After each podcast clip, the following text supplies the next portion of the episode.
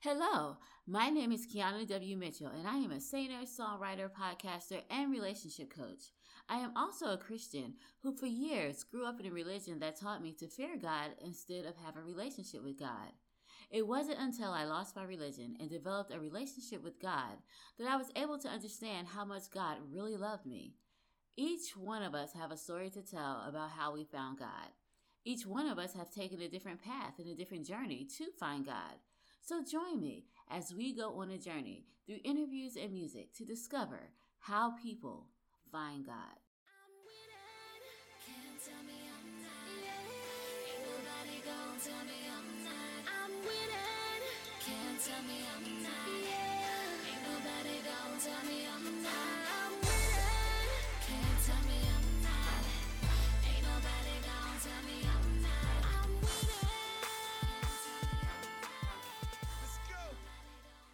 Hello, and welcome to another episode of the Finding God Podcast. I am your host, Keana W. Mitchell. This week on the Finding God Podcast, my guest is Ashley Bush. Ashley Bush is the founder of the Unplanned Mom School. Out of obedience, she left a promising career with the Advanced Women's Expert Network earlier this year to pour into her purpose, which is to help serve moms facing an unplanned pregnancy. In 2012, she published her first book, Unplanned No More, a step-by-step guide on how to handle your unplanned pregnancy. Ashley has an amazing story to share about how she was able to find God and reconnect with God again. So without further ado, here is the interview that I did with Ashley.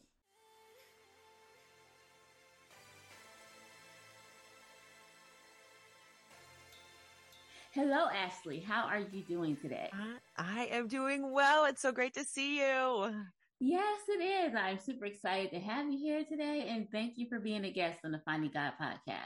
It is all my pleasure. So thank you very much, Keana. You are welcome. All right. So I'm going to ask you my initiation question that I ask everybody.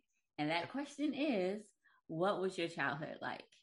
I know. Okay. So this question, I was kind of thinking about this before we hopped on, because it's such a good question. It's really enlightening. So big picture, from the outside, I think everything looked really well. And I had a good childhood. I would say I had a good childhood overall. It's really just been, as I grew into my adulthood, really understanding the impact that alcoholism had on my family.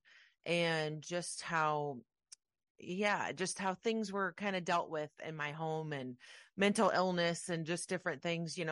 On the outside, I looked probably like I had it all together, and, but on the inside, I was always just kind of trying to figure out myself and figuring out where I belonged. And, overall, I think it was pretty good, but I know we'll kind of dive more into that, but it was, I was just going through the motions, I really was. And I was probably your typical one trying to just make sure everything looked good. I wanted to look good and fit in. So explain a little bit more, like, what do you mean when you say you were trying to make everything look good in your family, trying to fit in? Just explain a little bit about that. Yeah, I think there was just this level of always like people pleasing and just trying to fit in, and sometimes just losing sight of what I wanted. And whenever I would start to embrace like really who I was, I would quickly just kind of turn into a chameleon on the wall. And I would just kind of become whoever I needed to be in the moment to keep the peace, or make sure people got along, or to not rock the boat, or be questioned about anything. I just that part of me, I think just, people pleasing and just not, people pleasing and not really being able to articulate my needs, or feeling like I had maybe a safe space with everybody that lived in my home to share certain parts of me. I get that. I was just talking to someone else about how back in the day when we were younger, it was just a whole different story. Kids today, they feel free to say what's on their mind and say whatever. But it wasn't like that with us, because we knew we said certain things or did certain things, you can get a spanking, or you get in time out, or you get in trouble. So I understand where you're coming from, just trying to fit in, because that's kind of what it was back then. Like, do what you're told. This is what we expect out of you in this family. So you had to kind of just go with the flow. Mm-hmm. So I get that. Mm-hmm. Yeah. Yeah. So tell me, how was God a part of your life? And if he wasn't, that's fine. If he was, just explain how he was. Yeah, no, he was always a part of my life and always a part of my upbringing. And, you know, even now as my relationship with God has grown so much deeper, I'm thankful that I did have that foundation with my parents. I can remember being a kid and my dad having us all sit down and, you know, like the weekend entertainment would be, we would sit and he would read us the Bible.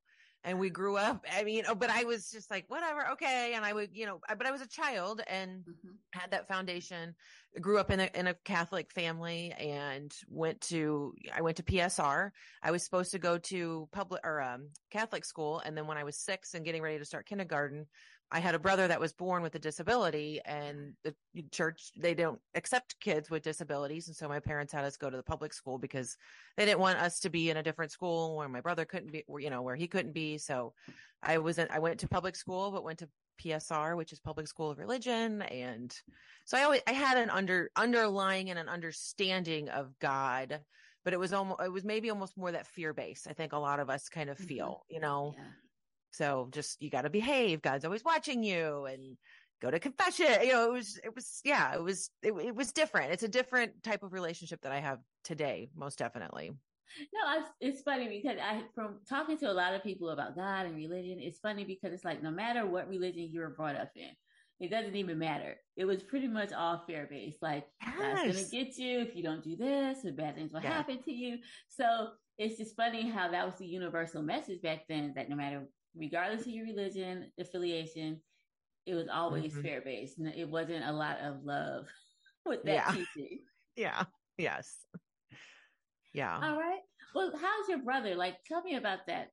Cause, why was it that they didn't accept, kids with disabilities back then? Was so they don't have programs with for kids with special needs. Okay. And so my brother, when he was born, they knew, I mean, as soon as he was born, they didn't know while my mom was pregnant, but after he was born, they were told right away, basically, that he had a disability. He had Down syndrome. His life was going to be much different.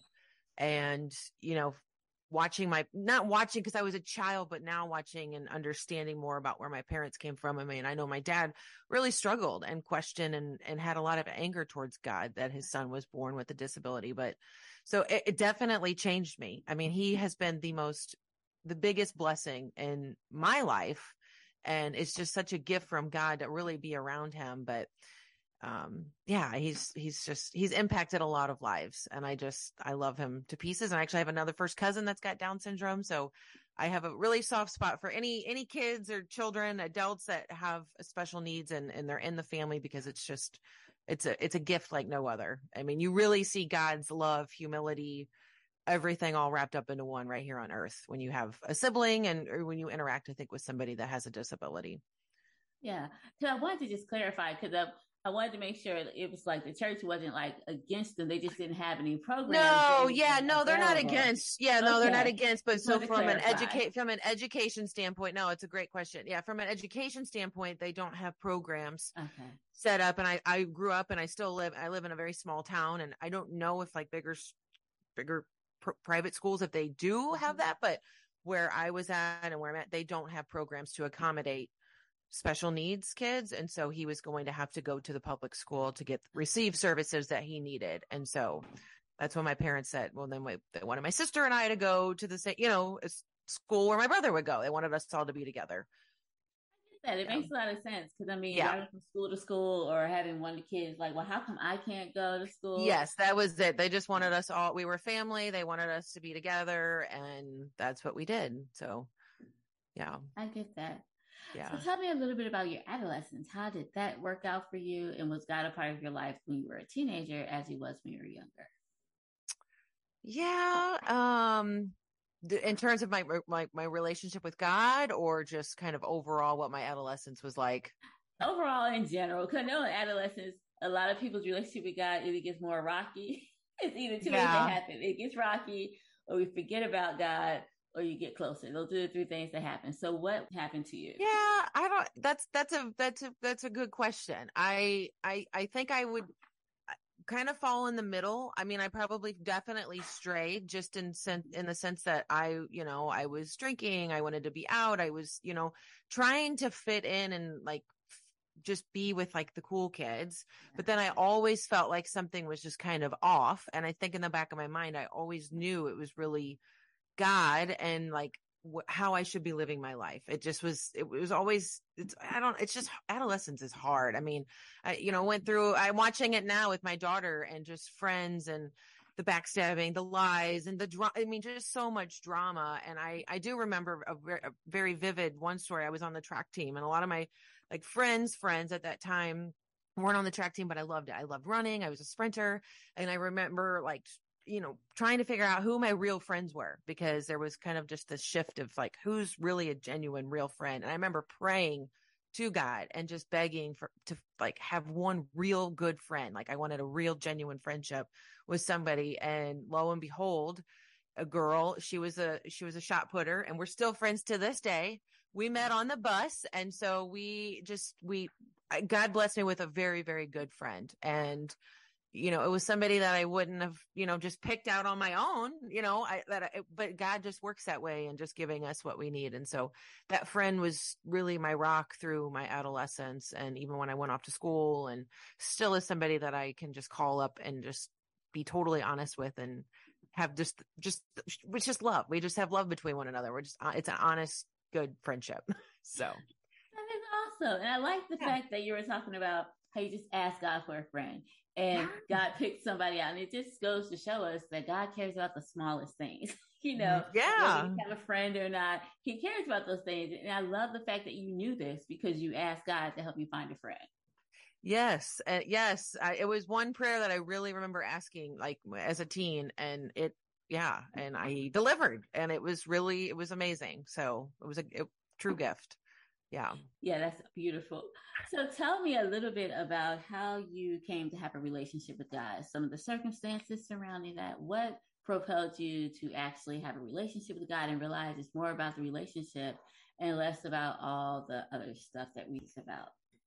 Yeah, so really, I my relationship is just, it's grown exponentially just in the last year. I mean, I've just started going to a new church. It was a year ago this month. Mm-hmm. Prior to that, I had started seeing a counselor and was dealing with PTSD and had an event that triggered things. And I'm just slowly starting to open up and talk about things. And as you even say this, we're talking about my adolescence, maybe my brain just kind of shuts things down, but I had an inappropriate relationship with somebody that was much older than me in high school. And I held on to that shame for so long, and it bothered me for a very long time. And so when this event happened and I got into counseling and I worked through that, I did EMDR therapy, and I just really started going on this journey of just trying to do healing. But everything just started to point me towards God. I got into a 12-step program, which is really all about a higher power. And then from there, got into a church that has changed my life. Like I just love God, and I could just shout it from the mountaintops because I know he's got my back. Like he loves me. Like he loves me no matter what I've done in my past. He has forgiven me, and he wants what's only best for me. And I've just... that's really it. I mean, but it feels very new in the sense that it's just been in the last, year or so, but it was working through chaos and trauma and overwhelm and just all of these things that led me to getting close to God again.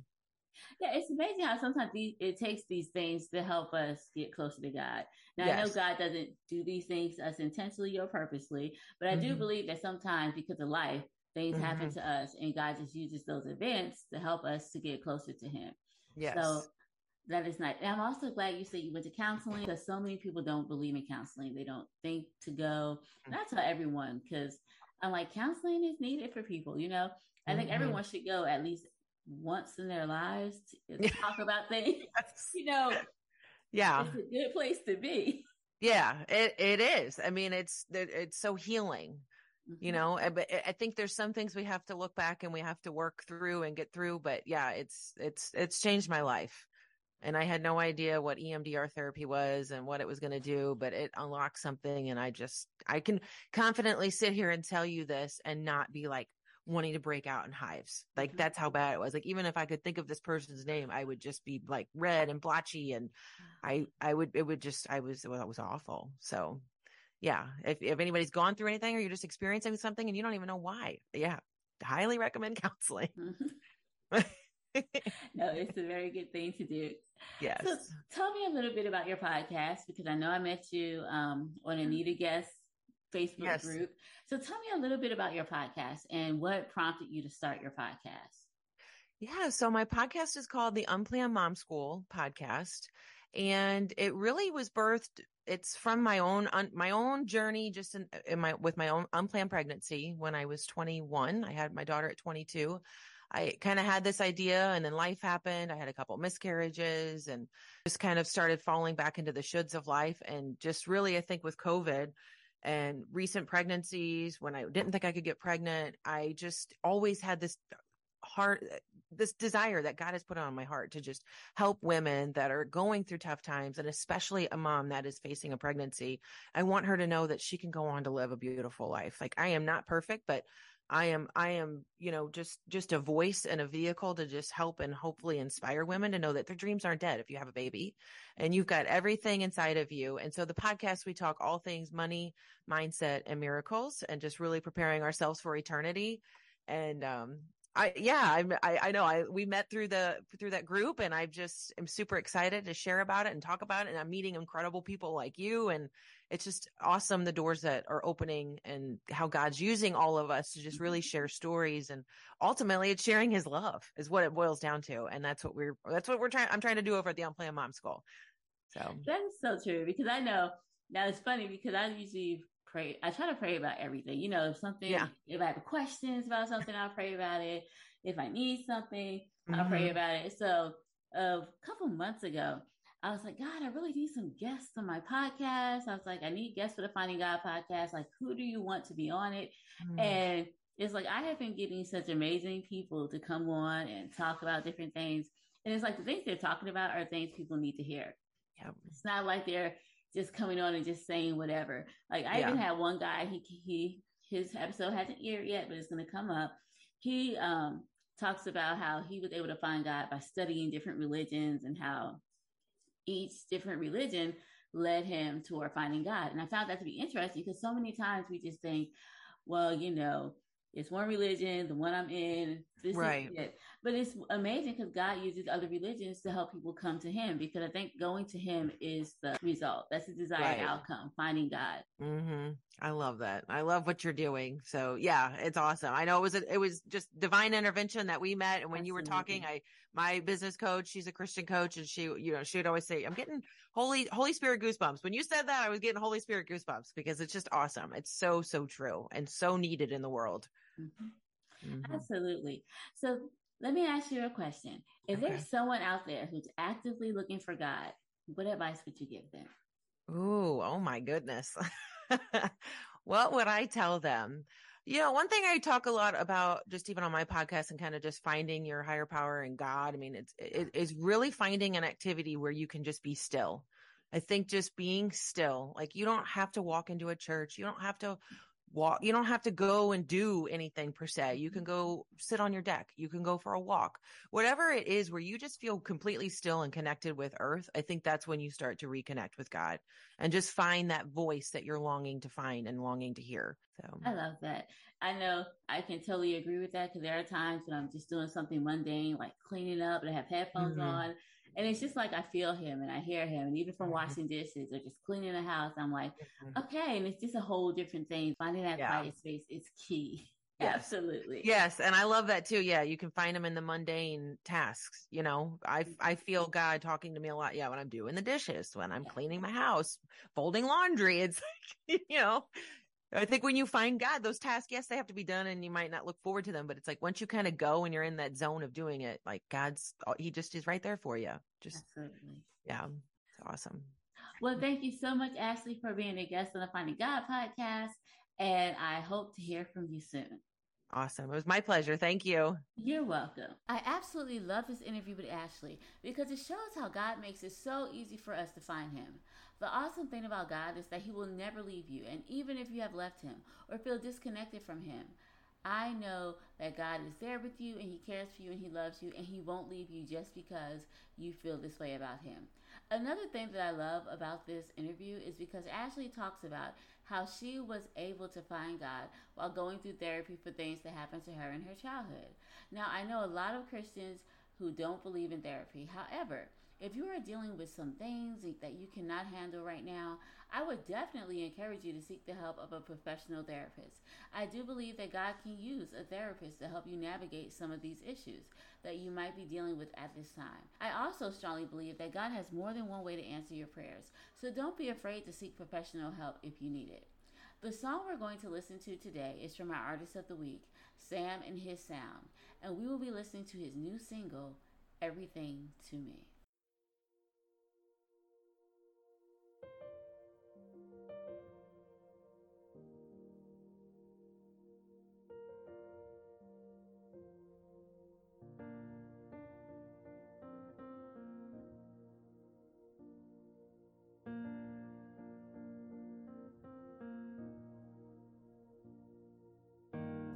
I love to call the name of Jesus. I love to call the name of Jesus. You are everything to me. You are everything to me.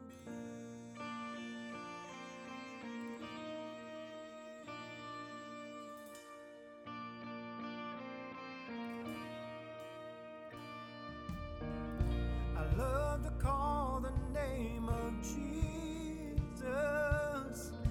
I love to call the name of Jesus. You are everything to me. Everything to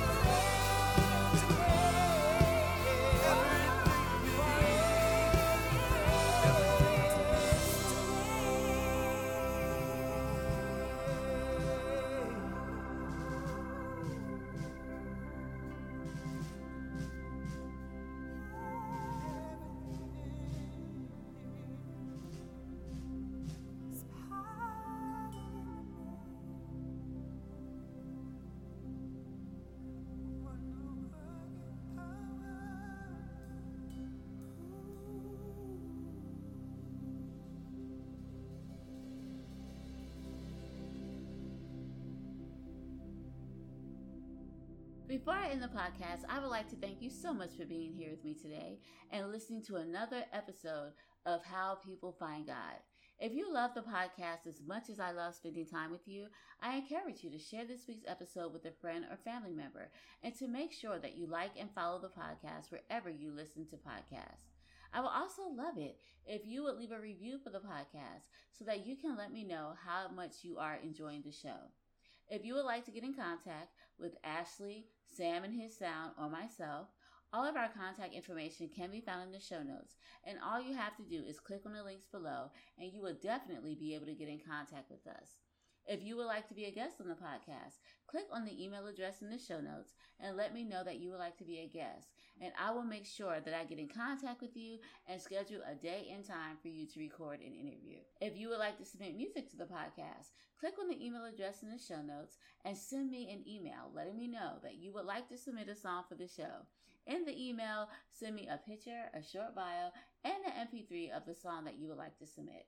Well, I think that's all for now. So until next week, have an amazing day and a wonderful weekend. Bye-bye.